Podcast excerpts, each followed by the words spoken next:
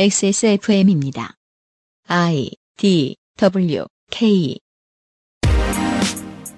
그알싫의 유승균 PD입니다. lifeguard도 부력장치도 갖다 놓지 않고 해수욕장에서 위험하게 노는 거 금지라고만 써붙이면 어떻게 될까요? 대한민국 법이 스포츠 도박에 대해 취하고 있는 태도가 이렇습니다. 7년째 바뀐 것이 없기에 7년 만에 이원채 odds maker와 7년 전에 했던 이야기를 확장시켜 보겠습니다. 23년 7월 첫 번째 주에 그것은 알기 싫다 시작합니다.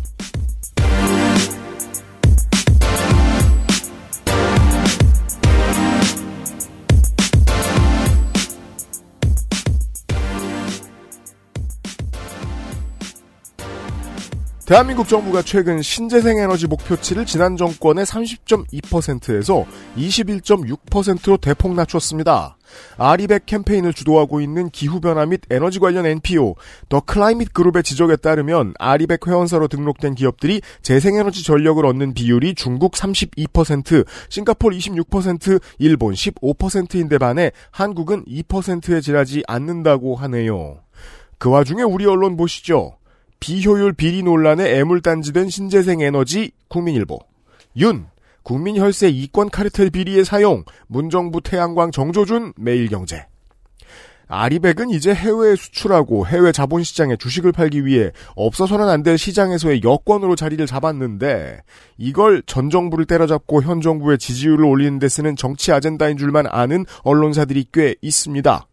전 정권에 대한 대중의 이미지를 더럽히기 위해서라면 한국의 대기업이 수출을 못해도 된다는 저 비장함이 참으로 신비스럽습니다. 7월에 그것을 알기 싫다 시작합니다. 저는 윤세민 에디터와 함께 있습니다. 안녕하십니까. 윤세민입니다. 7년 만에 외출이네요. 아, 이원채 오즈메이커를 잠시 후에 만나보시겠습니다. 오랫동안 그 알씨를 들어보셨던 분들은 어렴풋이 기억을 하고 계실 겁니다. 네. 아무래도 이 오즈메이커라는 직업이 국내에서는 사실상 거의 존재할 수 없는 직업이라서. 국내는 스포츠 베팅이 불법이죠, 아직. 네. 아니지, 토토가 있구나. 근데 이제 사기업에서 이런 거를 할 수 있는 직업은 거의 없는 걸로 알고 있습니다. 어, 없는 네, 걸로 네. 알고 있어요. 네. 어, 해외에서 직장 생활 하시다가 7년에 한 번씩 한국에 들어오시는 걸로 예정되어 있습니다. 음. 이번이 그날입니다. 잠시 후에 만나서 이야기를 좀 들어보시죠. 아리백과 관련된 것도 말이에요. 정책적으로 누가 피해를 입고 누가 이익을 취하는가 보다 신문들은 전 정권과 현 정권의 대립으로 비춰주는 걸 훨씬 좋아합니다. 현 정권도 그걸 훨씬 좋아하죠. 언론이 이런 식으로 굴면 정치는 개혁할 수도 없고요. 더 나아질 수도 없습니다. 정치가 변하기를 요구하고 싶으면 언론이 제대로 된 곳에 스포트라이트를 비출 필요가 있습니다. 스포트라이트 안 비치는 곳들 가운데서 우리가 간혹 선택해서 이야기해드리는 곳으로는 스포츠 도박이 있습니다. 잠시 후에 확인하시겠습니다. 그것은 알기 싫다는 관절 건강에 도움을 줄 수도 있는 QBN 관절 건강엔 MSM, 액세스몰 하이파이 섹션, 용산에 아는 가게 컴스테이션, 한 번만 써본 사람은 없는 빅그린 프리미엄 헤어케어에서 도와주고 있습니다. 인체 적용 시험을 마친 프리미엄 원료 MSM. 관절 건강엔 QBN. 제조원 주식회사 우리바이오 유통판매원 주식회사 헬릭스미스 수냉은 customizing에 따라 효율 차이가 큽니다. 컴스테이션에 문의하십시오. 주식회사 컴스테이션. 같은 시작이지만 끝은 다르고 싶기에 재활용 플라스틱을 사용하고 비닐 포장재를 줄이고 산책길에 버려진 쓰레기도 plogging bag에 담아보고 세상엔 작지만 우리에겐 큰 도전. Big Green 함께 걸어요. 자연주의 천연 샴푸 빅그린. 빅그린 summer 특가.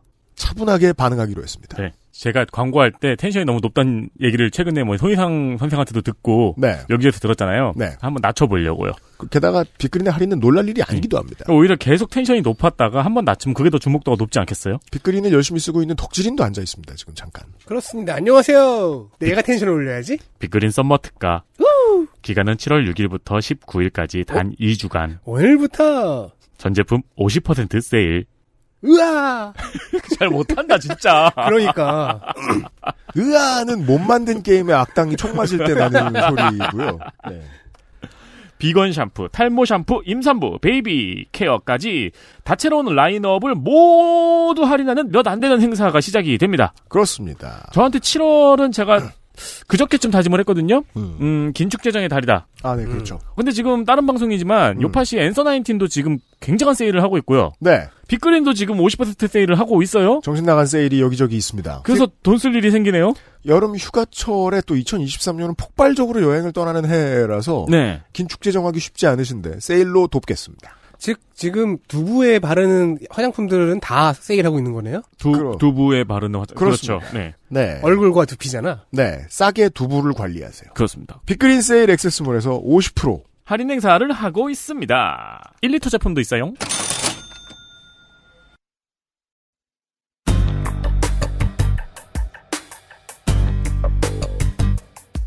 교양 심화.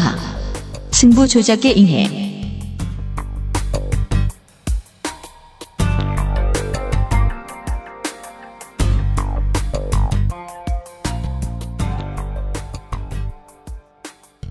그 아시를 오래 들으시는 청취자 여러분들이 그 아시를 오래 들어주시는 가장 중요한 이유 중에 하나는 우리 방송은 똑같은 이야기를 할 겨를이 없다라는 것입니다.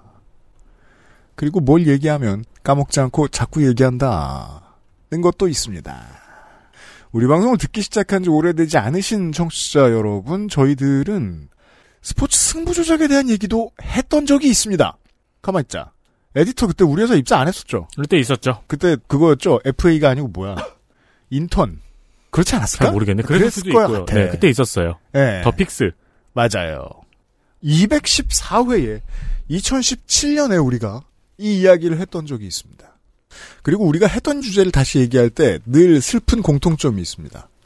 딱히 많이 바뀌지 않았다. 음. 오랜만에 이원채 오드메이커가 한국에 돌아왔습니다. 어서 오십시오. 네, 안녕하세요. 이원채입니다. 6년 4개월 만에 다시 뵙겠습니다. 네, 지난번에 말씀드렸던 대로 은행 OTP 배터리가 떨어져서 그랬었답니다.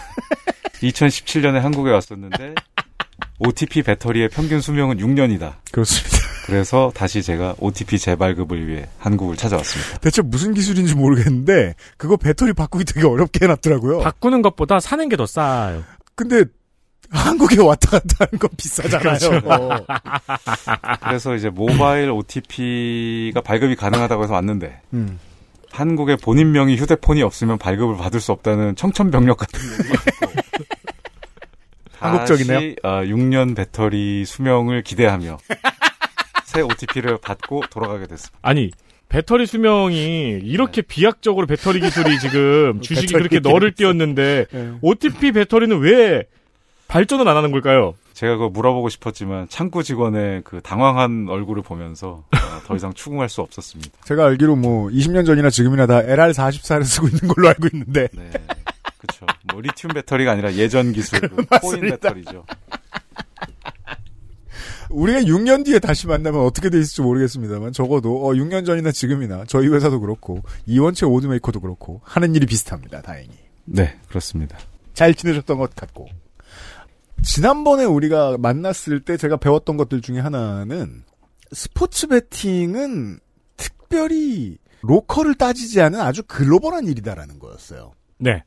산만리 밖에 앉아서도 산만리 바깥에 있는 승부에 대해서 얼마든지 베팅을 하고 돈을 잃고 벌 수 있었다라는 거였어요. 그때 필리핀에 앉아있는 전파상 아저씨가 프리미어리그 승부 조작했던 말씀도 해주셨던 것 같은데 그렇습니다. 그때 이제 동남아 세력들이 프리미어리그 구장 그 전원을 차단해서 네, 그렇죠. 그러니까 본인들이 돈을 따면 경기를 속행시키고 질 것 같으면 네, 잃을 것 같으면 전기를 끊어서 환불을 받는 그런 일이 있었다고 말씀드렸죠. 아까 전에 이현철 오즈메이커가 우리 녹음하기 전에 말씀해 주셨는데 그 동안은 이제 북미에도 계셨고 중국에도 계셨는데 계속해서 한국에 있던 일을 들여다보고 계셨습니다. 네. 업무의 일환이었으니까 그죠? 네, 그렇습니다. 한국이 축복이라면 축복이고 저주라면 저주인 게 중국의 이웃이라는 점인데 아, 네, 그렇죠. 그 중국에서의 조작 사태가 어쨌든 한국에는 항상 영향을 미칩니다. 그래서 맞습니다. 한국은 그 영향권에 있고요. 음. 최근 불행하게도 한국 국가대표 선수가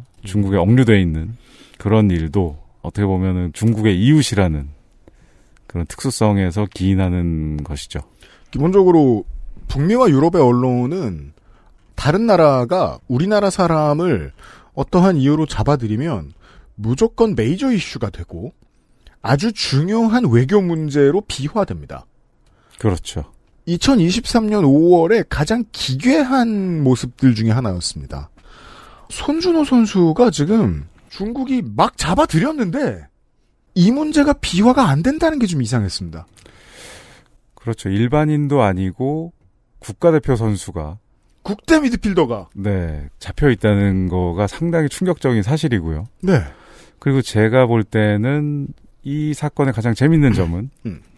손준호 선수가 무슨 일을 했는지 저희는 알 수 없습니다. 중국에서 아무런 정보를 지금 주지 않고 있기 때문에. 중국은 뭐 마지막 판에 숙청할 때까지 이유를 안 알려줍니다. 네. 네. 근데 이 상황만 보면 특히 지금 손준호 선수가 구금돼 있는 션양, 랴오닝성의 션양 같은 곳이 중국 승부 조작의 끝판왕이라 불리는 곳입니다. 아, 그래요? 네. 승부 조작의 특산물인가 봐요. 그죠. 그러니까 승부 조작하면 중국에서는 그 특산물로 으뜸으로 꼽는 곳이 음. 랴오닝. 그 중국 션 그죠. 랴오닝 성의 네. 선양과 다리엔입니다. 어. 그래서 거기서 산둥 선수를 승부 조작으로 잡았다는 것은 음. 마치 콜롬비아 정부가 네. 미국인을 붙잡아 놓고 너 마약 만들었지. 마약 왕아. 아. 거의 그런 상황이라고 보시면 됩니다. 아. 그것도 이상했거든요. 손준호 선수는 산둥팀 소속인데 맞습니다. 네. 왜 랴오닝성에서 잡혔을까? 네. 그래서 사실 랴오닝이 승부 조작의 top place가 된 이유 중에 하나는 음. 북한과의 국경이 가깝기 때문에 네.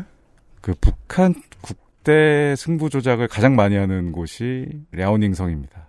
에? 그래서 중국 내 경기뿐만 아니라 북한 대표팀의 경기를 조작하는 그걸로 악명이 높은 곳인데 아, 북한의 축구 선수들도 그걸로 가외돈을 버나 보군요. 그렇습니다라고 추정되는 기사들이 근데 많습니다. A매치를 어떻게 승부 조작을 해요?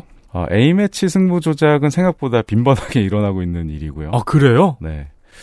북한 선수들이 제3국에서 경기를 하거나 음. 원정 경기를 갔을 때 한 100달러, 200달러를 쥐어주며 예? 자네 이렇게 힘들게 뛸 필요가 있겠나 라고 하면 이야기가 된다. 아, 진짜요? 라는 얘기가 있습니다. 네. 그 우리가 상상하는 거는 북한 대표팀은 지면은 큰일 날 것 같은 느낌인데 음. 은근히 100달러, 200달러로도 그게 되는 수준인가 보네요. 그렇습니다. 그게 원정 경기이기 때문이죠. 음. 홈 경기에서는 잘하지만 원정 나가면 무기력한 팀들은 이제 그런 의심을 좀 해봐야 되고요. 음. 참고로 제가 지금 살고 있는 캐나다가 이번에 지난 카타르 월드컵에 음. 36년 만에 본선 진출했습니다. 아, 그렇습니다. 캐나다가 아주 잘했습니다. 네. 근데 이제 캐나다 내부에서 승부 조작을 연구하시는 분들은 음. 그 월드컵 본선 진출 1, 2년 전에 캐나다에서 싱글 매치 베팅이 허용이 되기 시작했습니다. 네. 그 전에는 무조건 두 경기 이상을 베팅을 해야 되는데 시행되자마자 매번 캐나다에 와서 이기던 국가대표 팀들이 음. 캐나다에서 지고 나가는 기현상이 벌어졌고 여기서 A매치란 보통 우리가 흔히 얘기하는 exhibition 게임. 그런 것도 있고 더 중요한 거는 이제 월드컵 예선이죠. 경기가 아니라 예선에서도 네. 문을 열었더니 메인 빌런이 나와서 저희가 지금 좀 네네네. 당황해서 어떻게 진행할지 모르겠는데 자 A매치에 조작이 있고 이건 지금 우리가 문을 연 게 아니고 음. GTA를 킨 거죠. 네. 그러니까 말이에요. 네. 아니 시작했더니 내가 누굴 죽였어. 그리고 너무 많아 지금. 네. 그리고 앞으로도- 평화로워 동네가. 네, 앞으로도 더 많이 나올 것 같은데요. 네 아직 지금 본론 시작도 못했는데 지금 이런 얘기가 나오고 있어요. 네. 아 아까 뭐 윤세민 에이터님도 놀라셨고 음. 유피디님도 놀라셨지만 A매치 승부 조작을 잡기 어려운 이유는 음. 원정 팀이 2박 3일 머물면서 네. 배팅을 하고 경기에 지고 음. 출금을 해서 나가면 음. 현지 사법 당국이 잡을 수 있는 방법이 없다는 거죠. 시간이 너무 짧죠. 네. 음. 그래서 유유하게 돈을 챙겨서 출국을 해버리면 그만이기 때문에 그것도 또 경기 준비하고 있는 선수를 뭐 불러서 조사를 할 수도 없는 노릇이고. 그러니까 그런 류의 기획. 수사는 몇 달 전부터 준비가 된 다음에 네. 네. 증거를 잡으면 법원에 가서 대기 타고 있다가 영장을 발부받아서 나와야 되는데 2박 3일로는 택도 없죠. 그렇죠. 그리고 그 선수들이 직접 하는 건 아니고 음. 예를 들면 캐나다 같은 경우는 주 토론토 자메이카 향후회 같은 분들이 이제 그 자메이카 선수들이 이제 경기를 하러 왔을 때 네. 경기 전날 식사를 제공하며 뭐 이런저런 얘기를 하면서 음. 축구 경기 결과가 인생의 전부가 아니라네. 음. 그래서 이제 격려금을 뭐 쥐어주시기도 하고 음. 그렇다는 의혹들이 있습니다. 그래서 캐나다에서 승부 조작을 연구하시는 분들은 배팅 합법화 이후 네. 캐나다 경기에서 계속 이유를 알 수 없는 영끌 배팅이 캐나다 승리로 들어오고 있고 아, 그니까 배팅 금액이 들어오는 정도와 승패가 어느 정도의 규칙이 보인다. 그런 거죠. 우리가 여론조사를 읽듯이 여론조사라는 게 뭔가 제사장이 날씨 보고 분석하는 것처럼 터무니없을 때가 많잖아요. 네. 근데 나름대로 여론조사 연구하는 사람들은 패턴을 읽거든요. 근데 여기서는 패턴 읽기가 어찌 보면 더 쉬운 게 캐나다가 축구를 겁내 잘하는 나라가 아니고 네. 국대는 호구에 가까운데 우리가 음. 알기로는 음. 이 팀이 이기면 엄청난 드라마인데 이 팀이 질 때는 엄청난 배팅이 없다가 그렇습니다. 이 팀이 이길 때 갑자기 영끌 배팅이 들어온다. 이거는 앞뒤가 안 맞는 게 보통 돈이 많고 합리적으로 배팅을 하는 도박사들은 지는 데에 큰 배팅을 할 거예요. 그렇죠. 네. 전 그렇게 보여요. 역배를 맞습니다. 하죠. 네. 예. 그러니까 그게 이제 큰 스포츠를 오래 본 경험으로선 저는 스포츠 도박을 해본 적이 없어도 그 숫자는 들어서 아니까. 네. 근데 역배에 큰 게 자꾸 걸리면 이건 이상한 일이잖아요. 그렇죠. 그러니까 업셋에 돈을 거는 걸 도박사들은 좋아하는데 아, 네. 네, 쉽게 설명하시네요. 네. 그러니까 이길 팀이 대승하는 거에 돈을 거는 도박사들은 사실 별로 없거든요. 그래요? 음. 그러니까 왜냐하면 축구 경기 같은 경우에서는 특히 A 매치 중요한 경기에서는 뭐 한 2대 0, 3대 0이라고 해서 음. 소위 말하는 양민 학살을 하진 않습니다. 음. 경기를 그대로 마무리하고 음, 음. A 매치라는 특성상 원래 골 자체가 많이 나지 않거든요. 네. 근데 이런 경기들은 캐나다의 대승에 영끌 배팅이 계속 들어왔고 음. 캐나다가 이기면서 결국 월드컵 본선에 30몇 년 만에 진출했는데 A매치 6대 0, 7대 0 나는 걸 저는 별로 본 적 없어요. 네. 음. 근데 가끔 그- 나면은 큰 뉴스가 됐죠. 음. 네. 네. 근데 이제 그런 경우에 전 국민이 36년 만에 월드컵에 진출했다고 기뻐하는 마당에 음. 검찰이 그걸 조사하기도 좀 애매한 분위기도 있고 수사 어딜- 대상자는 이미 출국하고 없는 상태고. 세상 어딜 가나 검찰은 정치적인 계산을 해야 하니까요. 아니 뭐 2002년에 우리나라가 이렇게 승승장구 하고 있는데 갑자기 검찰이 승부조작 조사하겠다 그럴 말을 어떻게 해요? 그렇죠. 그 이탈리아 전에 모레노 심판의 음, 어, 음. 부정 행위가 의심되니 조사하겠다라고 할 수 있는 검찰은 아무도 없죠. 이탈리아에선 하죠. 야, 네, 그랬으면 그렇습니다. 검찰 개혁 진작에 이루어졌겠네. 네, 네. 아, 자, 이런 전제를 들은 겁니다, 우리가. 승부 조작은 아주 활황인 산업이다. 아 그렇습니다. 네.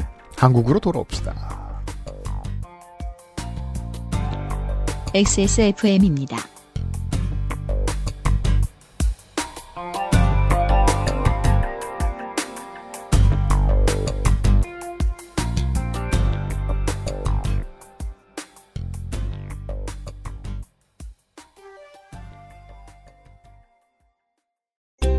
당귀뿌리 추출물 75%, 콜라겐, 엘라스틴, 세 가지 유산균 컴플렉스, 이 모든 걸 하나로 빅그린 안젤리카 샴푸.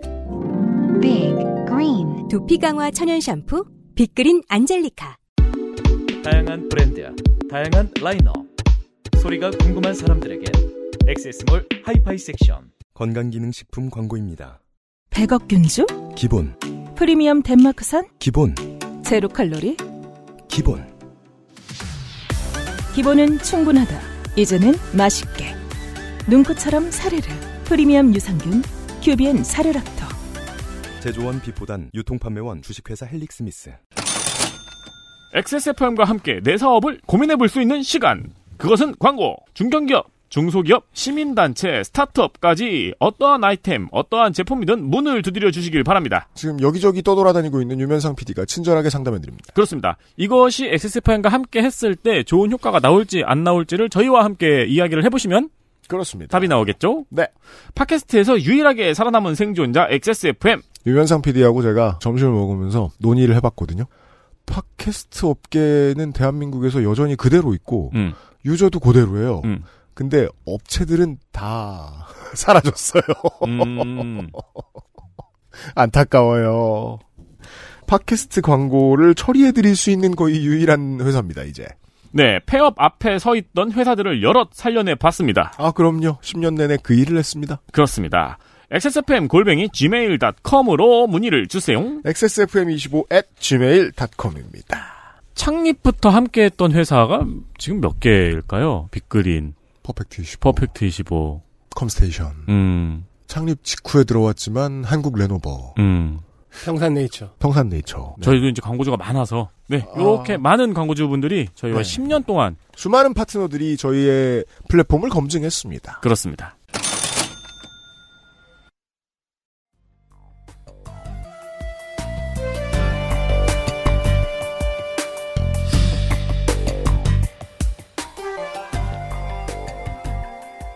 축구협회에서 승부 조작과 관련돼서 제명된 인사들을 사면하려는 움직임을 보였다가 정치 용어로 애드벌룬을 띄었다가 깜짝 놀라서 그러려던 게 아니다. 우리가 사려겠지 못했다. 라면서 사과하고 다시 집어넣은 뉴스를 제가 봤습니다. MBC 2023년 3월 29일 대한축구협회가 각종 비위 행위로 징계를 받은 축구인 100명을 사면하기로 의결해 논란이 일고 있습니다. 과거 징계를 받은 전 현직 선수와 지도자, 심판 등 100명을 사면하기로 의결했다고 밝혔습니다. 월드컵 본선 10회 연속 진출 성과와 카타르 월드컵 16강 진출을 자축하고 축구계의 화합과 새 출발을 위해 사면을 건의한 일선 현장의 의견을 반영했다고 사면 배경을 밝혔습니다. 축구협회의 갑작스러운 사면에 대한 여론의 반응은 차갑습니다. 지난 2011년 프로축구 승부 조작에 가담했다가 제명된 선수 10명 가운데 48명도 이번 사면 대상에 포함됐기 때문입니다. 축구 팬들은 승부 조작마저 자기들끼리 면죄부를 주고 있다며 부정적인 반응을 보이고 있습니다. 우루과이 대표팀과의 평가전 경기 시작을 불과 2시간 앞두고 사면 결정이 공개된 점도 비판을 받고 있습니다. 축구 팬들의 관심이 평가전에 쏠려 있는 상황에서 어물쩍 넘어가려고 했던 게 아니냐는 의문이 제기되는 겁니다. 네, 약 두 달 전쯤에 있었던 뉴스였고 네. 그 일을 계기로 아, 협회 집행부의 많은 분들이 음. 아, 갑작스럽게 일자리를 잃으셨고 그러게요. 네, 뭐 이영표 뭐 부위원장이었나요? 이영표 뭐 이동국 이런 분들이 다 이제 축구협회에서 물러나시고 우리가 이름을 아는. 네, 네. 최근에 다시 임원진을 재선임을 했습니다. 음.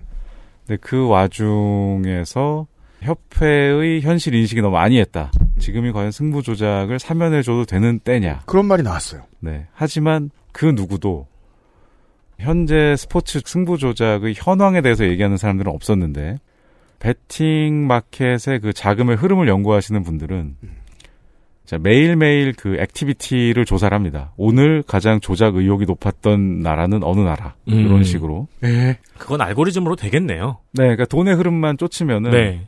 아, 그래서 참고로 지지난 주쯤인가에는 케냐에서 이제 승부 조작 활동이 활발했고 가장 승부 조작을 많이 하는 팀은 케냐 폴리스 팀. 이제 뭐 이런 조사 결과가 나오거든요. 음. 근데 안타깝게도 한국에서 승부 조작 대사면이 발표된 날 승부 조작 위험이 가장 높은 나라로 꼽힌 곳이 한국이었습니다.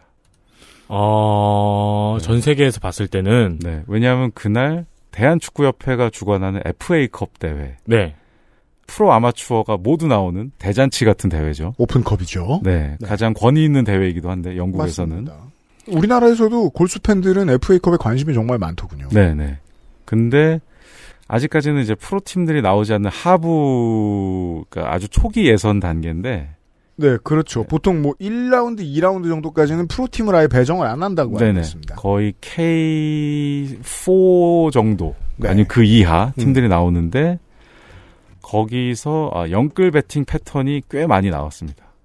업셋에 그렇죠. 그리고 이제 문제가 되는 거는 전 세계적으로 봤을 때 과연 대한민국의 FA컵 초반 라운드가 음. 이렇게 배팅할 만큼 뜨거운 경기냐? 아니거든요. 음. 두 가지 음. 모두 지금 아까부터 계속 들으시면서 이게 그 시사하고 좀 다른 게 추측 영역이 좀 많은데요.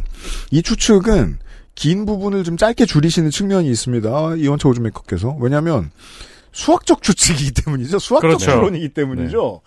근데 이건 너무 지당하잖아요. 그렇죠. 아니 FA컵 1라운드가 전 세계에서 배팅할 경기냐? 그렇습니다. 근데 거래량이 폭등했다. 아, 음. 아, 이 주갤러들은 이해하죠. 네. 거래량이 폭등했다. 그렇죠. 거래량이 이제 폭증했고 가격은 폭등하고 그 예측대로 맞아 떨어졌다. 어, 아니, 월드컵이 이제 시작됐어요. 음. 네. 미국이랑 자메이카. 음. 왜냐면 미국이랑 러시아가 붙고 그 다음 날 브라질이랑 아르헨티나가 붙는데 음. 미국이랑 러시아의 브라질 아르헨티나보다 다섯 배가 넘는 금액이 베팅이 됐다면은 음. 그 국력 차이라고 보길 수는 없잖아요. 아, 그러니까 서울 FC랑 수원삼성이 네. 붙는 경기랑 네. 같은 날에 프로팀 중에 제일 많이 왔다 갔다 하는 뭐 안산 그리너스랑 음. 네네. 저기 막 K556에 막 중랑 머스탱이 붙어요. 네. 네. 근데 이쪽이 훨씬 배팅이 많았으면 그건 이상한 일이잖아. 오늘 중랑 머스탱을 아시는 걸 보니 축구를 안 보신다는 말을 믿기 어려울 정도로 낮에 집안일 네. 할때 그 K3 같은 거 보면 되게 재밌어요. 네. 관객 10명 있는 경기. 네. 그렇죠. 그렇기 때문에 네. 우리가 예상하는 거래량을 뛰어넘는 경기가 발생하면 네. 아이 경기에는 뭔가가 있다. 음. 최소한 어. 뭔가 정보가 흘렀다. 이건 다 이해하셨을 것 같아요. 네. 청취자 여러분들이. 근데 그날 비정상적으로 매출이 급등했던 것들이 이제 한국 FA컵 경기였습니다. 그런 데서 업셋이 몇 경기가 나온다. 네, 나왔죠, 사실은. 이러면 수학적으로 이상하다고 해야죠. 네, 마치 질 것을 알았다는 것처럼. 그러니까 아. 뭐 그런 얘기 있지 않습니까? 뭐 9.11 전에 뭐 누가 알았다는 간접 증거. 왜 그때 금융사들은 공매도를 걸었나. 음. 뭐 그런 것처럼 이 경기에 왜 이렇게 공매도가 많이 들어왔고 잘하는 팀이 졌는가. 그래서 의혹이 생겼는데 음. 그날 공교롭게 대한축구협회는 대사면을 발표해서 아. 그래서 외국의 승부 조작 연구하시는 분들에게는 음. 한국 블랙 코미디의 수준이 이제 전 세계 top level에 올랐다는 어. 얘기를 이제 하게 됐던 거죠.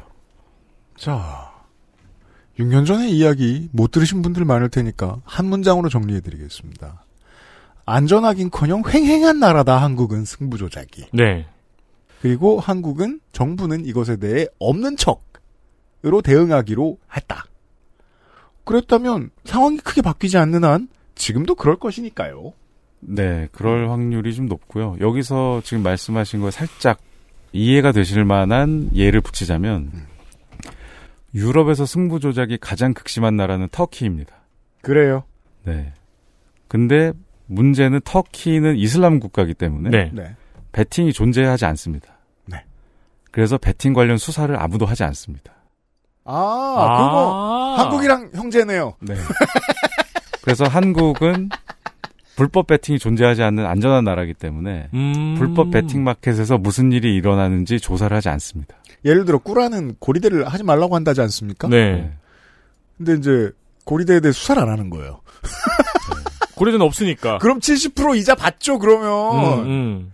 아, 그렇기 이해했어요. 때문에 한국도 1부 리그 이하는 거의 신경 쓰지 않기 때문에 음. 그런 3, 4부 이하의 팀들에서 무슨 일이 벌어지는지는 전혀 모르고 있습니다. K1, 2의 승부에 대해서는 아무래도 뭐 눈에 불을 켜고 보는 서포터들이 있기도 하거니와 네. 관심이 없는 자리에 배팅이 몰리는 이유는 사실 우리가 6년 전에도 들었는데 네. 그래서 우리가 가끔 보는 그런 저 뉴스들이 이해가 되는 거예요. 남아시아의 일부 국가에 관객이 적은데 축구팀이 늘어나는 네. 리그에 대해서 네. 전 라오스에서도 그런 얘기를 들은 적이 있거든요. 아, 네, 네. 예, 예. 라오스 근데 그런 상습범들이 거기 있다는 얘기는 들었는데 네. 한국 얘기는 잘 못 들었어서. 음. 근데 한국도 안전하다고 볼 수는 없는 거죠. 특히 제가 지금 주목하는 거는 이제 여자 축구가 한국에서 좀 취약점이 많이 드러나고 있고. 아. 네. 아, 근데 약간 공통점이 보이네요. 네. 일단 축구고요. 아니, 그리고 네. 같은 선수한테 승부조작 해달라고 하면 돈을 얼마를 줘야겠어요. 맞습니다. 예. 핵심입니다, 그게. 음. 그런데 이제 한국 여자 축구는 생각보다 아, 베팅 업계에서 봤을 때 매출이 높은 리그입니다. 음. 요즘 되게 잘하지 않나요? 그러니까 여자 네. 선수들의 그러니까 그 프로 선수들의 연봉이 높다는 게 아니라 베팅을 했을 때 나오는 매출? 수익률이 음. 기대 네네. 수익이 높다. 그 이유는 수요일 저녁에 유럽 기준으로 네.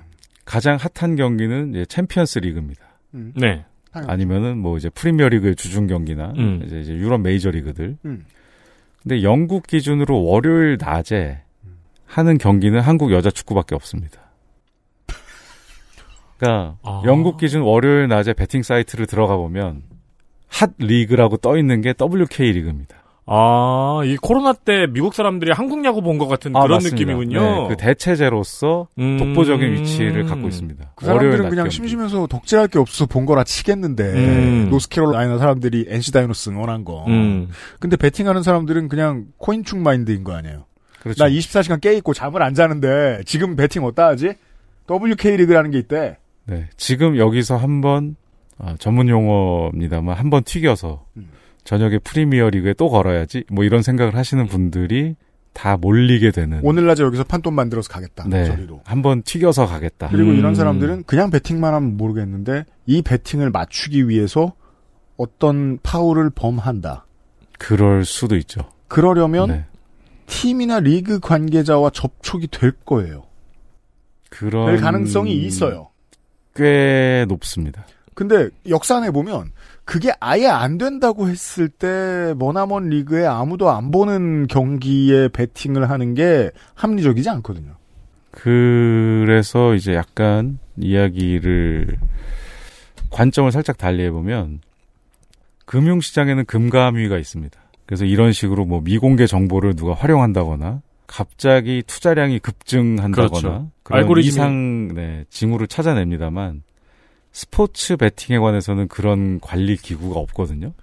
예를 들어 피파가 뭐 처벌을 많이 한다는 얘기는 들었습니다만. 네네. 근데 피파도 수익을 내야 되기 때문에 최근에도 승부 조작 혐의 선수들 몇십 명을 영구 제명을 했습니다만 네. 대부분 뭐 네팔, 미얀마, 부탄 음, 음. 그러니까 월드컵에 전혀 영향을 못 미치는 그런 국가들에서만 징계를 하고 있고요. 음. 그 이외에 축구에서 좀 영향력 있는 나라에서는 대부분 자국 축구협회에 맡기고 음. 피파는 나는 못 본 걸로 하겠다. 빠진다. 라고 하는 것이 아. 뭐 지배적인 그 분석입니다. 그렇다면 베팅을 통해서 큰 돈을 벌어야 하고 그게 곧 비즈니스인 사람들에게는 피파가 건드리지 않는 국가들의 리그가 좋은 먹잇감이 되네요. 예를 그렇습니다. 들면 한국. 그러니까 피파가 보기에 알아서 하겠지. 저 정도 나라는 알아서 하겠지. 음. 하지만 실질적으로 아무것도 안 하고 있는 나라가 타겟이 되기 쉽고요. 네. 이건 한국의 잘못이 아니지만 음. 중국인들 입장에서 봤을 때는 돈을 들어갔다가 빼기 쉬운. 그러니까 중국의 승부 조작 세력이 돈을 움직이기 쉬운 곳. 음.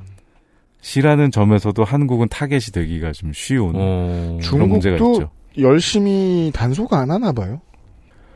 중국 은 이제 국영복권회사가 있습니다만 국영복권회사의 매출은 복권? 이제 어둠의 시장의 10분의 1 정도로 추산을 하고 있고요. 아, 그러니까 한국의 옛날 타이거풀스 같은 회사 아. 정해놓은 이제 네. 반 공기업적인 역할을 하는 곳이 있는데 네. 전체 매출의 10분의 1밖에 안 한다는 건 나머지 사형이라는 게 뭐 법적으로 보장이 돼 있는 건지 는 모르겠습니다만.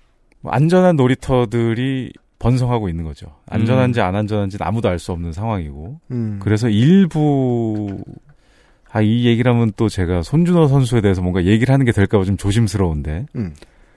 산둥반도에서는 인천으로 배를 타고 와서 베팅한다는 얘기가 있거든요. 음, 음, 음, 그래서 음. 거기에서 예- 예전에 이제 그 면세품 아르바이트를 하시는 분들이 있습니다. 배 타고 여객선 타고 가셔서 음, 그러니까 인천에서 좋은 위스키 한 병 사서 음. 면세 통과하면 이제 업자에게 넘기고 백값과 수고료를 받으시는 분들이 아, 있는데 그런 분들은 국내 아울렛에서 어마어마하게 사가지고 가는 이제 보따리상 네, 네. 네, 중국인 그렇죠. 분들 영상 통화하면서 뭐 살까 하고 쭉 사장님한테 음, 음. 물어보고 쭉 구매하고 네네네. 하는 게 직업인 분들은 많죠. 그 머릿수로 이제 그냥 물건 옮겨주시는 분들이 있는데 네. 근데 그걸 스포츠 배팅으로도 그렇게 한다. 그런 분들이 인천에 온 김에 음, 인천에서 저기 10만 원어치 베팅하고 영수증은 저 주시면 음. 뭐 수고비 드릴게요. 아, 베팅 보따리도 하시는군요. 이게 그렇죠. 이렇잖아요. 옆 나라가 사람이 많고 돈이 많다는 것의 문제점. 네. 그게 이제 멕시코나 바하마나 이런 데 가가지고 온갖 못된 짓 다 하는 미국인들 음, 음, 그리고 음. 이제 4박 5일 있다 집에 가고 네. 중국에도 그런 사람 많겠죠. 네. 근데 음. 이것도 이 알바가 생긴 이유는 한국도 한 경기를 베팅할 수 있는 규제 철폐가 몇 년 전에 이루어졌습니다. 예?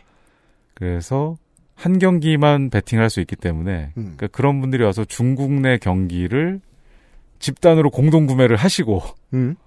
돌아가는 아, 중국 사람이 중국 본토에 있는 경기를 한국에 와서 베팅을 한다. 네. 그 코로나 시국에는 축구 경기가 부족하다는 이유로 음. 중국 FA컵을 한국에서 발매를 했었습니다. 이- 근데 중국 리그도 불안한데 네. FA컵은 더더욱 불안하거든요. 원래 컵 대회라는 게 더 불안하게 돼 있습니다. 어, 그런 것 같습니다. 네. 그- 아, 중국은 본 리그도 불안하다. 네. 네. 그러니까 컵 대회는 이제 토너먼트 대회이기 때문에 전략적으로 조기 탈락을 두려워하지 않는 팀들이 있거든요. 음. 우리는 리그에 집중하기 위해 네. 컵 대회는 뭐 후보들만 내겠다. 음, 음. 이런 팀들이 있기 때문에 아, 그러니까 그러면 포기하는 게 부자연스럽지 않은 대회입니다. 그러면 그 포기하는 대가를 주겠다고 접근하는 사람들은 넘쳐날 가능성이 높고요. 네. 그리고 포기한다는 정보를 미리 입수한 사람들은 어딘가에 가서 영끌 배팅을 하겠죠. 음. 이 팀이 이번 경기 주전 내지 않는다. 음, 라는 squad가 나오기 전에. 그렇죠. 음. 그러니까 squad는 경기 시간이 7시면 5시 반쯤에 공개가 되지만 네. 이미 그날 아침 어, 코칭 스태프 회의에서 오늘은 주전 다 빼고 간다. 그것만 유출하는 팀 내 브로커도 있겠군요. 있습니다. 유출하는 대가로 돈을 받는. 그래서 그 정보를 파는 사람이 있고 음. 그럼 그 정보를 듣자마자 어, 어딘가 영끌 베팅을 하기 위해 달려가는 사람들이 있을 겁니다. 음. 근데 안타깝게도 중국에서 영끌 배팅을 할 수 있는 창구 중에 하나가 이제 한국이 들어왔다는 거죠. 음. 이 비슷한 얘기를 제가 NBA 얘기하면서 들었는데 이제 NBA의 총재가 아, 이제 총재 자리 들어온 지 한 5년 됐나요? 6년 됐나요? 음, 새로운 걸 되게 많이 만들어냈는데 지금 새로 만들려고 하는 것 중에 하나가 FA컵이에요. 네. 유럽 축구처럼 컵 대회를 하자. 음. 근데 이제 보통 구단의 반대도 선수도 힘들다. 리그가 늘어나니까. 라는 건데 ESPN의 분석은 이런 얘기를 하더라고요. 전략적 탱킹이 발생할 수 있고 그게 부정으로 이어지는 거는 축구와 유럽 스포츠의 그 예가 셀 수도 없이 많이 있습니다. 자, 이게 미국 스포츠하고 유럽 스포츠를 좀 구분해서 얘기를 해야 되는데, 미국 스포츠는 사실상 사회주의예요. 아 맞습니다. 오히려 그렇죠. 메이저 팀이 밑으로 떨어지지 않습니다. 네. 2부 리그가 없습니다. 음.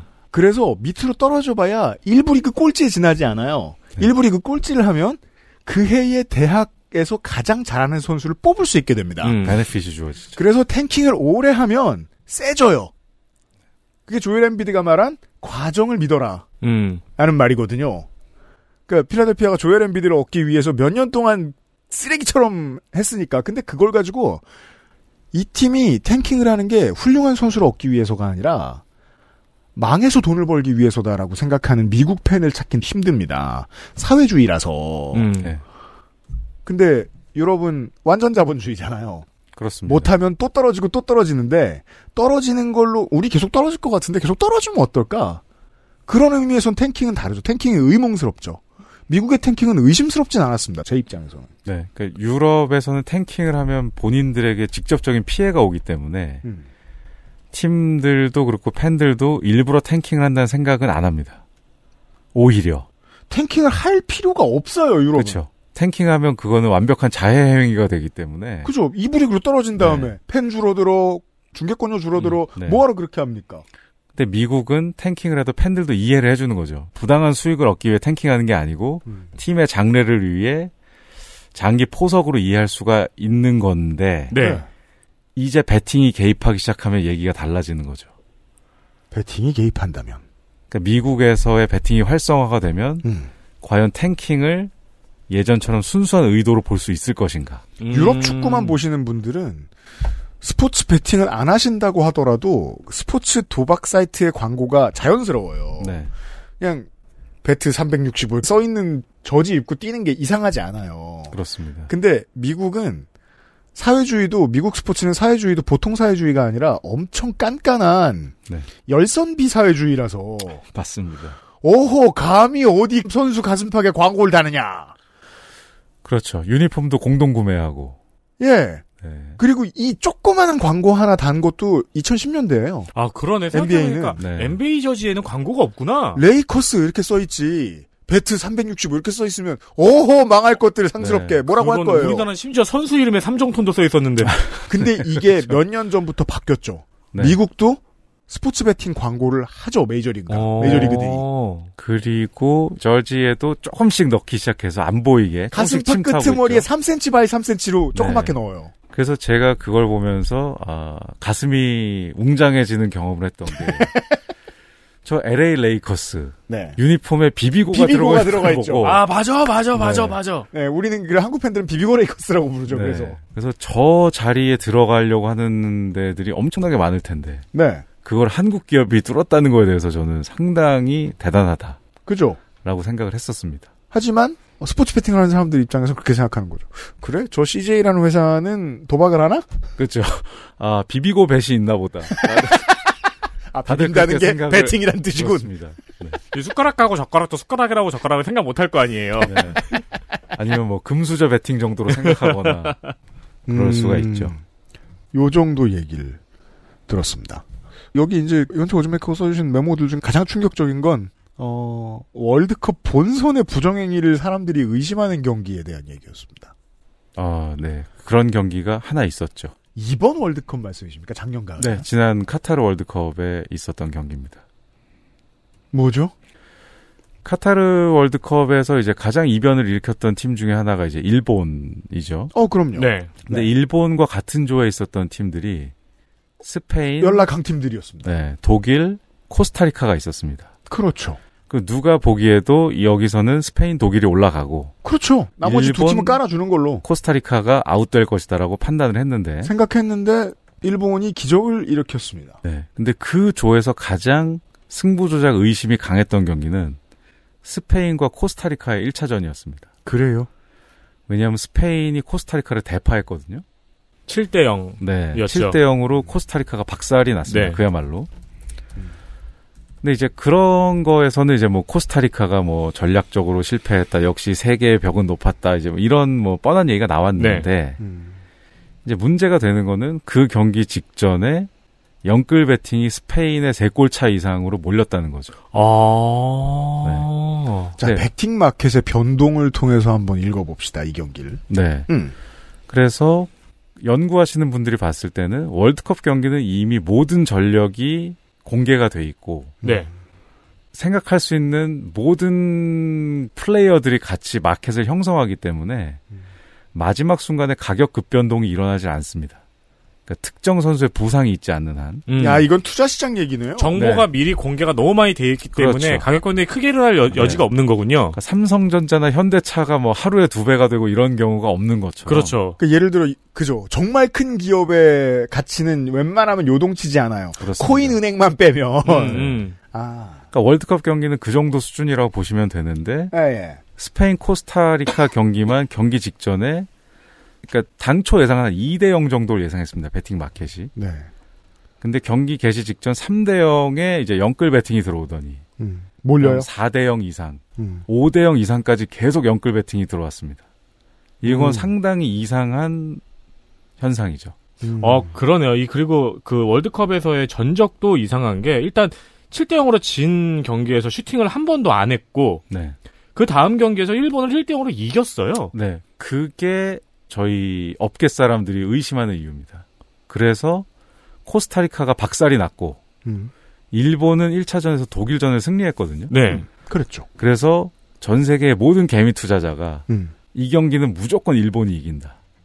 일본은 우량 주고 코스타리카는 이미 포기했다.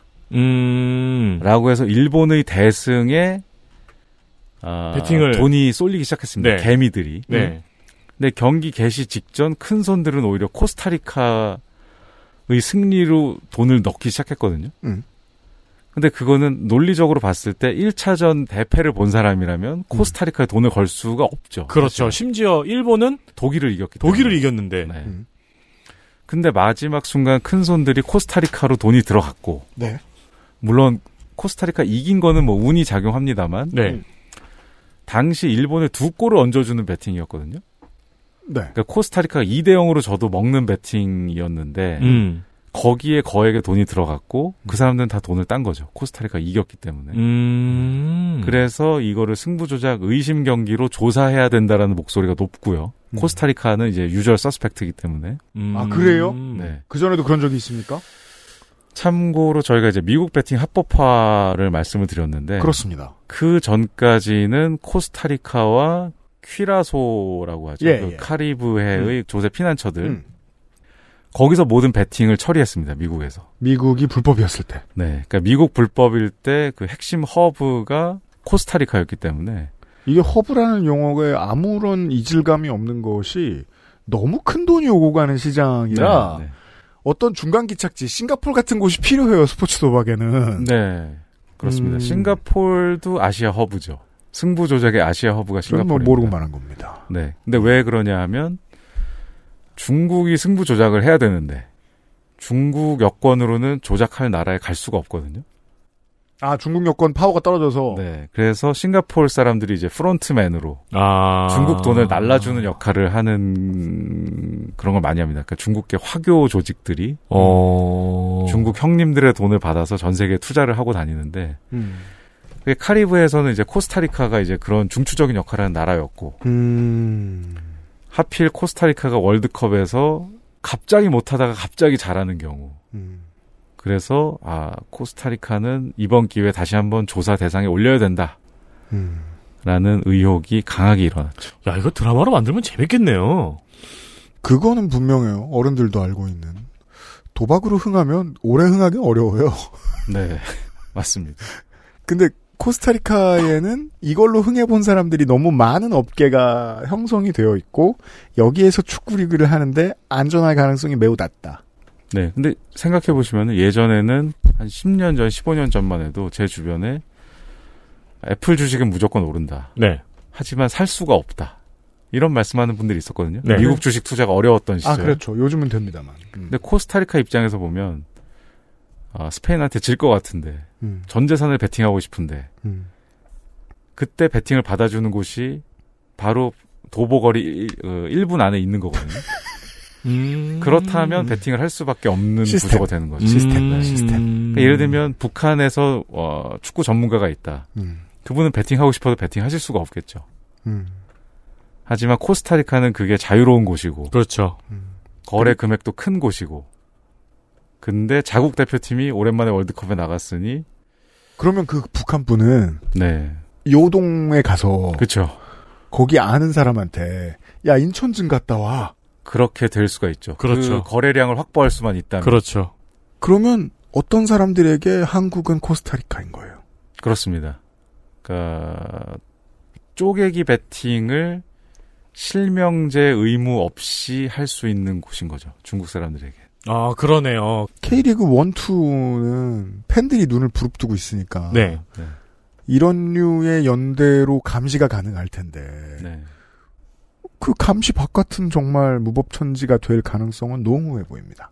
네. 그래서 중국 경기를 발매했을 때 그런 우려가 상당히 높았습니다. 중국에서 음. 한국으로 베팅하러 올 것이다. 음. 실제로 그렇게. 네, 물론 문화체육관광부와 스포츠토토 발행업체는 음. 아, 우리가 눈에 불을 켜고 있기 때문에 그런 일은 없다. 그래요? 라고 말씀을 하시지만 네. 없습니까? 구체적인 데이터는 뭐 알 수가 없는 것이죠. 근데 말씀하시는 걸 들어보면은 금감원 네. 같은 경우에는 음. 이상적인 돈의 흐름을 알고리즘이 찾아내잖아요. 네. 그래서 알럿을 주잖아요. 음. 근데 아까 말씀하신 대로 베팅 업체에서는 그런 알고리즘을 갖고 있다고 하셨는데 네. 그걸 토토나 이런 운영사에서도 가지고 있을까요? 자체 개발했다고 발표는 했습니다만 네. 그 데이터로 잡아낸 실적은 아직까지 없는 걸로 제가 알고 있습니다. 아, 중요한 증언이시네요. 그리고 예를- 네. 그거를 이제 금감원 같은 기구가 뭐 주기적으로 제출을 요구한다거나 네. 아까 말씀하신 대로 뭐 FIU에서 이상 움직임은 바로바로 자동 보고하는 시스템이 있다거나 음.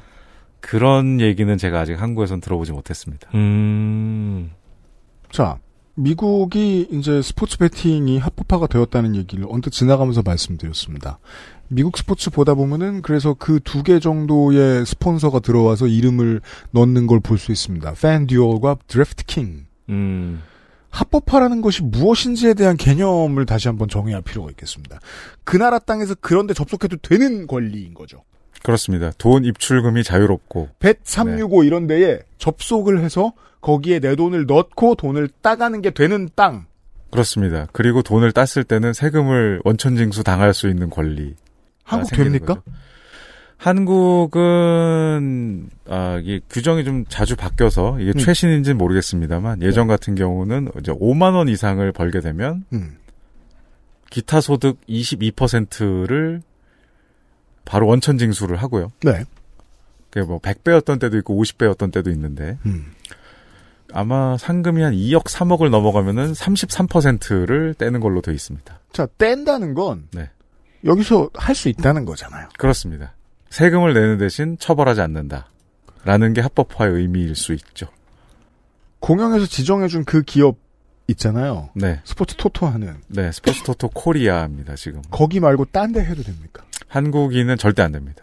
한국인은 안 됩니까? 네, 뭐, 거주지에 관계없이 스포츠 토토 코리아 이외에서 베팅을 하시는 분은 불법입니다. 그럼 스포츠 토토 코리아 이외의 베팅을 한국에서 할 수 없다면? 없습니다.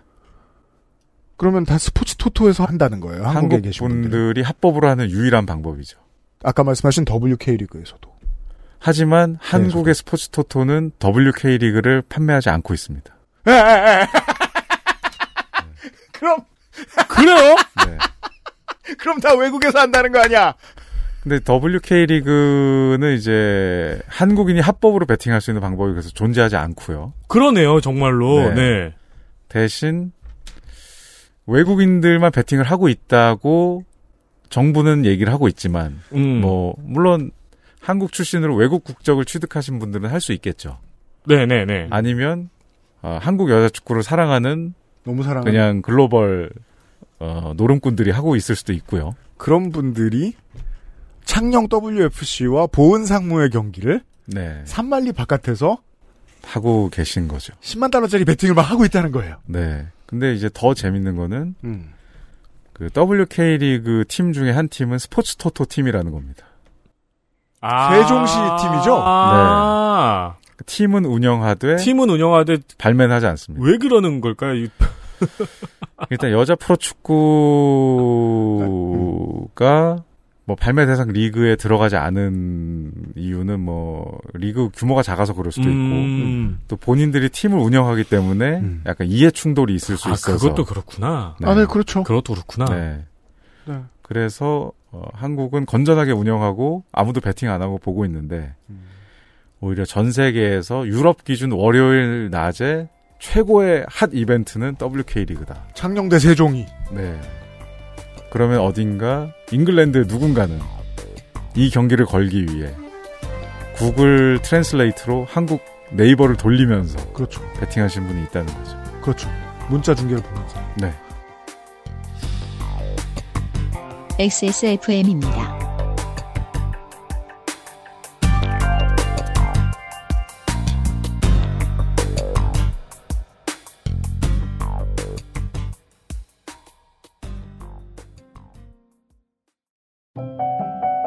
당신은 휴식이 필요합니다. 주방에서, 출근길에서, 잠들기 전 침대에서까지. 소리와 나, 둘만의 휴식. 엑세스몰 하이파이 섹션. 내장 그래픽을 갖춘 안정적인 CPU. CPU의 가장 적절한 메인보드. 하드디스크만 써본 분들은 상상조차 하기 힘든 속도의 M.2 SSD. 기능성과 디자인을 모두 충족하는 케이스까지 이달의 PC로 빠르게 구매하실 수 있습니다. 010-8279-5568 원하시는 다른 어떤 사양도 대처할 수 있는 컴스테이션에 문의하셔도 좋습니다. 주식회사 컴스테이션 한국 가수의 노래가 멜론보다 빌보드에 먼저 등장하는 시대. 음악이 전 세계로 퍼져 있는데 음악에 대한 이야기는 한국에서도 사라져 있습니다. 덕질은 무릇 머리를 써가며 해야 하는데 당신의 음악에 대한 사랑을 머리 써가며 도와줄 친구들은 어디로 사라진 거죠? 저는 음악 크리에이터 이현파입니다. 2023년 8월 2일부터 시작하는 Amplified 팟캐스트. 당신이 사랑하는 아티스트, 음악, 이것을 퍼트린 매체, 팬덤, 저널리즘에 이르기까지. 음악으로 할 수 있는 모든 이야기를 여러분과 함께합니다. XSFM의 앰플리파이드 온 스포티파이. 스포티파이와 유튜브 모든 팟캐스트 플랫폼에서 만나보세요.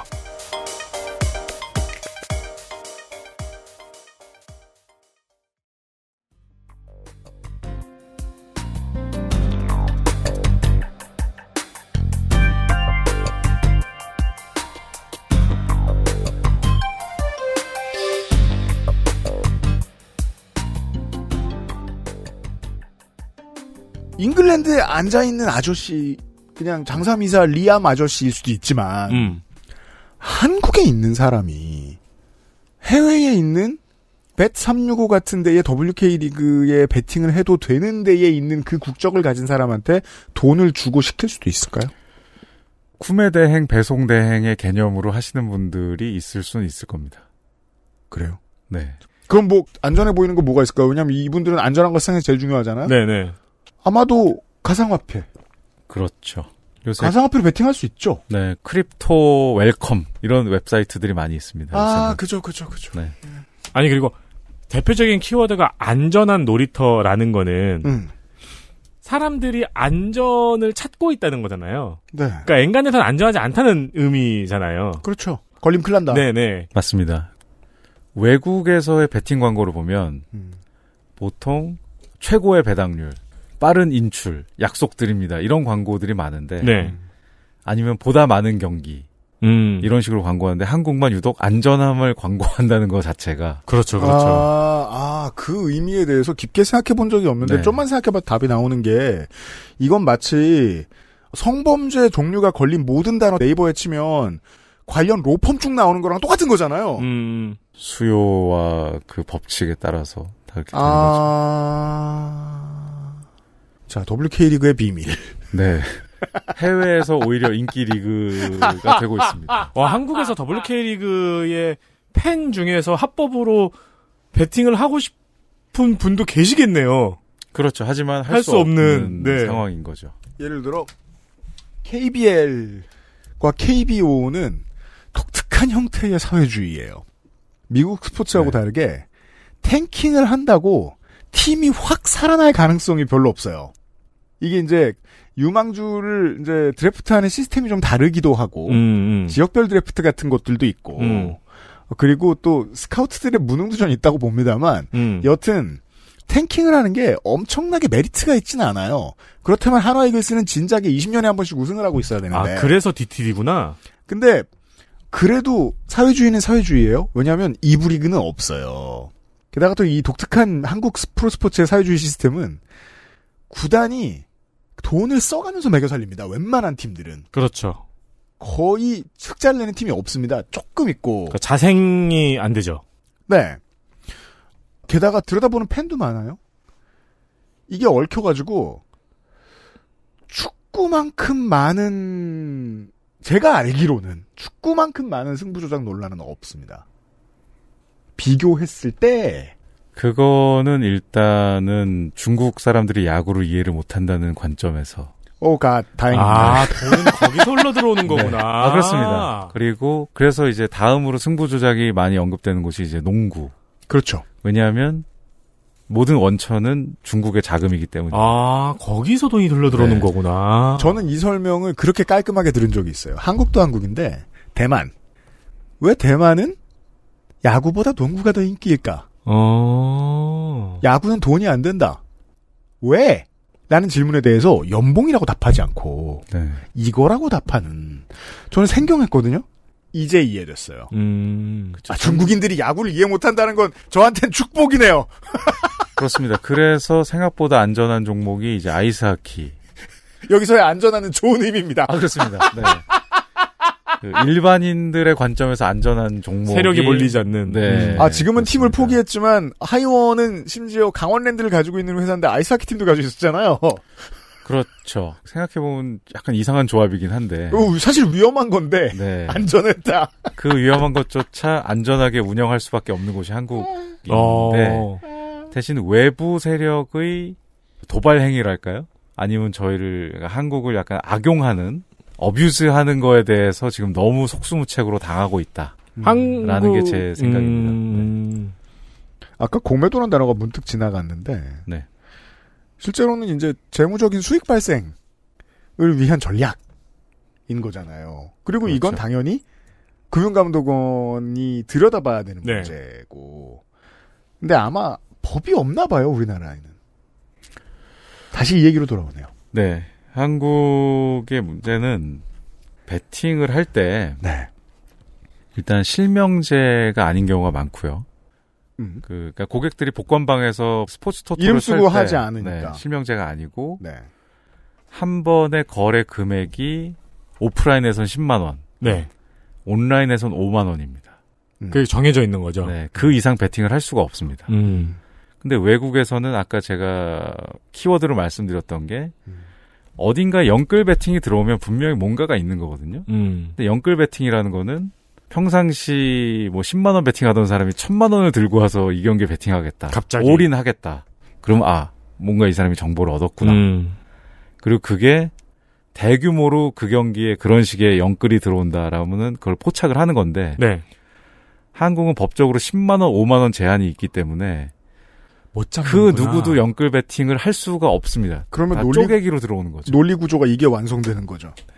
국가가 지정해준 기업만 스포츠 토토를 할 수 있다면 스포츠 토토 기업은 국가가 지정해주고 거기가 어떻게 베팅을 하는지에 대한 관련 법 규정이 다 마련이 돼 있다면 그 규정을 넘어서서 어 뭐 코인을 들고 외환을 만들어서 돌리고 이런 것에 대한 규정이 없는 게 일관된 거라고 생각할 수 있겠어요 국가는. 네, 아까 말씀드린 대로 터키가 승부 조작을 적발하지 않는 이유. 근데 이러면 없기 때문이죠. 멍청한 것이 나머지 온 세상에 등을 돌리고 있잖아요. 네. 야, 외화로 친구한테 물어서 가져오는 거, 코인으로 돌리는 거, 네. 한국인이 벳 365에 접속하는 거 어떡할 거냐는 거야. 네. 같은 결론으로 돌아옵니다. 그러면 다시 우리가 이야기했던 K리그의 지도부가 줄줄이 사퇴한 사건으로 돌아올 수 있게 되네요. 그렇습니다. 돌고 음. 돌아 한국은 여전히 공인 인증서와 OTP를 쓰고 있고 그때와 한국 축구의 건전성은 큰 차이가 없습니다. 음. 근데 유독 축구가 몸살을 앓네요. 네, 그거는 아까 말씀드린 대로 중국이라는 네, 네. 그전 세계의 조작 시장을 뒤흔드시는 분이 음. 축구를 좋아하기 때문이죠. 음. 그래서 늘 얘기하는 뭐, 뭐 농담 같은 얘기가 있습니다. 음. 중국이 농구도 아시아에서 탑이고 음. 탁구나 이런 거는 다 네. 전 세계 최고 수준인데 음. 축구만 이렇게 못하는 이유는 무엇인가? 아. 축구만 베팅이 존재하기 때문이다. 아. 라는 게 요새는 중국인들의 자조 섞인 평가죠. 아, 그 배팅이 자국의 역량 저하에도 굉장히 유의미한 영향을 미치나 보군요. 그렇습니다. 그러니까 10억 인구가 다 중국의 승리에 돈을 걸기 때문에 음. 중국이 승리하면은 불법 도박 조직은 망해야 되거든요. 음. 아! 그럼 그렇지. 중국의 승리는 역배니까. 네. 도박회사 입장에서는 중국이 이기면 우리 회사는 그냥 문을 닫아야 됩니다. 네. 10억 명이 다 여기에 베팅을 했으니까. 음. 그러면 도박을 업으로 삼고 있는 전국의 모든 건달들이 세상 모든 관시를 다 동원해서 어떻게 해서든 그렇게 만드는 거죠. 중국이 지게 만든다. 네. 그러니까 중국인의 애국심이 없어지지 않는 한 우리는 이 두 가지를 이해해요 스포츠에 네. 대해서 인프라가 잘 깔려 있고 쪽수가 많은 나라에서는 반드시 영웅이 나오고 엘리트가 나온다. 네. 이게 한국이 이 스포츠를 잘하는 이유고 네. 양궁은 왠지 설명이 안 됩니다만 그 젓가락 때문이래잖아요. 이제 미국인들 젓가락 얼마나 잘 쓰는데 내가 봤는데 네. 중국은 축구에 열광하는 나라입니다. 그렇습니다. 제가 알기로. 네. 아, 그래요? 예. 그러니까 거의 국가의 1스포츠가 돼버렸습니다. 네. 이 나라에 10억 인구가 14억 인구가 유소년 축구를 그렇게 많이 하는데 왜 안 나오나? 네. 아니 세계에서 배드민턴 제일 잘하는 사람이 인도네시아 사람인 게 이해가 된다고요. 인구가 많으니까. 쪽수가 많고 음. 다 배드민턴을 치고 네. 있으니까 어릴 때부터 음, 열기도 높고. 축구를 잘해야 될 거 아니야. 네. 이게 가장 합리적인 설명인데요. 제가 평생 들어온 중국 축구 못하는 거에 대한. 네. 그래서 제가 중국에 살 때 이제 많은 사람들을 만나서 이제 이 질문을 했을 때 음. 제가 가장 설득력 있게 생각했던 답은 그 역사적으로 두 가지 이유가 있다는 겁니다. 뭔데요? 그래서 지금 현재의 이유는 베팅 때문이고 음. 초창기에 베팅이 없었을 때도 중국이 못했던 이유는 음. 국가적으로 지원을 하지 않았기 때문입니다. 음. 왜냐하면 유능한 선수 22명을 넣어서 음. 올림픽 메달이 하나 나올까 말까 한 종목, 비효율적인 종목. 그죠? 음. 그리고 당시에는 프로 선수는 저기 올림픽에도 못 나가던 시절이기 때문에 네. 그래서 중국의 잘난 선수들 보면 8, 90년대에는 다 체조 육상 수영이죠. 그렇습니다. 뭐 다이빙 뭐 이런 식으로 개인이 한 놈이 벌어오는 한 명이 한나의 메달을 따 다이빙, 종합, 그렇죠. 종합 우승을 시켜주는. 네. 그리고 그런 종목들은 잘하는 선수가 금메달 3, 4개까지 따올 수 맞아요. 있잖아요. 네. 그런 투자. 종목만 그러니까 투자 대비 효용이 가장 떨어지는 스포츠여서 국가적 육성을 안 했고 음. 이제는 육성을 하기 시작했지만 뭐 축구 굴기 이런 얘기도 나왔지만 그렇죠. 맞아요. 베팅 업체의 이해 관계상 음. 중국이 이기면 모든 베팅 회사는 망한다. 음. 차라리 전 국민이 실망하는 것이 낫지 않겠느냐. 음. 라는 경제 논리 때문이다라고 법적인 효력을 가지는 근거는 아니지만 일단 음모론이 그럴싸한 네. 재밌는 음모론이네요. 그러니까 중국 내의 전문가들이 그냥 그런 네. 식으로 음. 공감대를 형성하고 있는 게 사실입니다. 이제 그런 설명 많이 한단 말입니다. 미국에서 마약 카르텔이 어떻게 어, 멕시코의 모든 잠재력을 다 좀 먹고 있나. 마약 카르텔이 코인도 다루고 뭐 스포츠 베팅도 다루고 미국인들이 마약상이 여기로 도망 오기도 하고 네. 조직이 경찰과 결탁하고 그 다음에 이 조직의 돈이 때로 필요한 기업인들이 이들과 결탁하고 음. 그래서 국가에서 똑바로 잘해서 성공하고 싶은 모든 사람들이 다 안 풀린다 이런 얘기 많이 하거든요. 지금 그 말씀을 하셔서 갑자기 생각이 난 얘기인데 네. 전 세계적으로 승부 조작을 연구하는 권위자인 그 미국의 힐 교수님이 있습니다. 네. 그분이 최근에 이제 발표하신 내용에 따르면은 음. 중국의 승부 조작 세력이 중남미를 떠나고 있다. 왜죠? 라는 거를 이제 발표를 하셨는데 네. 현지 마약 조직이 승부 조작에 손을 대기 시작하면서 음. 기존 큰 손이었던 중국인들이 도망가고 있다. 아. 그래서 중국 승부 조작 세력들이 우리도 이 장사 오래 해봤지만 음. 이렇게 무서운 놈들은 처음이다라고 하면서 쫓겨나는군요. 중국, 그러니까 중남미 시장에서 철수하고 있다는 이게 보통 있습니다. 그 코이카가 하는 개발 사업이잖아요. 어. 오지에 들어가서 학교 유치원과 학교를 세워주고 네. 나오면 거기서 인재들이 크는 음. 그래서 그 중남미 조직에서 승부 조작을 시작하는 사람들의 반응이 네. 이렇게 좋은 사업을 해본 적이 없다. 음. 물류가 필요 없이 돈을 벌 수 있는 사업. 음. 손이 흰 채로 계속 커지는 사람. 그렇지. 마약하는 사람들은 사실 그들은 가장 유능한 물류 인력들이잖아요. 그런 거 없이 인터넷만으로 돈을 벌 수 있고 음. 전 세계의 돈을 맘대로 좌지우지할 수 있는 음. 그리고 일단 중남미에 큰 리그들이 많기 때문에 있지, 그렇죠. 그 회전율도 높고 그래서 신성장 동력으로 중남미 마약 세력들이 승부 조작에 손을 댔다. 음. 그래서 중국은 마켓 쉐어를 잃고 있다. 음. 시장 점유율이 떨어지고 있다. 음. 지금 그게 승부 조작계의 최신 트렌드입니다. 안 풀리면 다른 시장 찾을 테니까 한국에도 더 적극적으로 들어오겠네요. 제 생각에는 뭐 이런 표현이 이상할 수 있습니다만 중국 형님들의 입장에서는 놓치고 싶지 않은 시장이겠죠. 그렇겠죠. 네. 그래서 최대한 지키려고 하겠으나 뭘 하려고 해도 등 돌리고 있는 정부가 있으니까. 네. 지금까지는 계속 못 본 척하고 있기 때문에 무슨 죄를 저질러서 연구 제명이 돼도 사면시켜 주려고 하는 협회도 있고요. 음. 네. 일본은 어떤지 되게 궁금하네요. 옆날 어. 스포츠도 베팅도 활성화되어 있는 나라인데. 한국의 스포츠 토토 법은 일본 법을 그대로 베꼈습니다.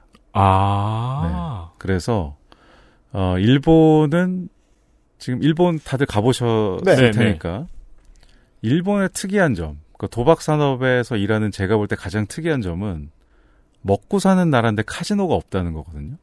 빠찡코가 있죠. 그렇죠. 네. 그러니까 빠칭코가 있기 때문에 카지노가 들어올 수가 없습니다. 그러니까 빠칭코를 돌리시는 분들이 어떻게 해서든 로비로 막고 있는 거죠. 아, 맞아, 맞아, 맞아, 맞아. 그러니까 이게 도박 산업의 본질이 그거잖아요.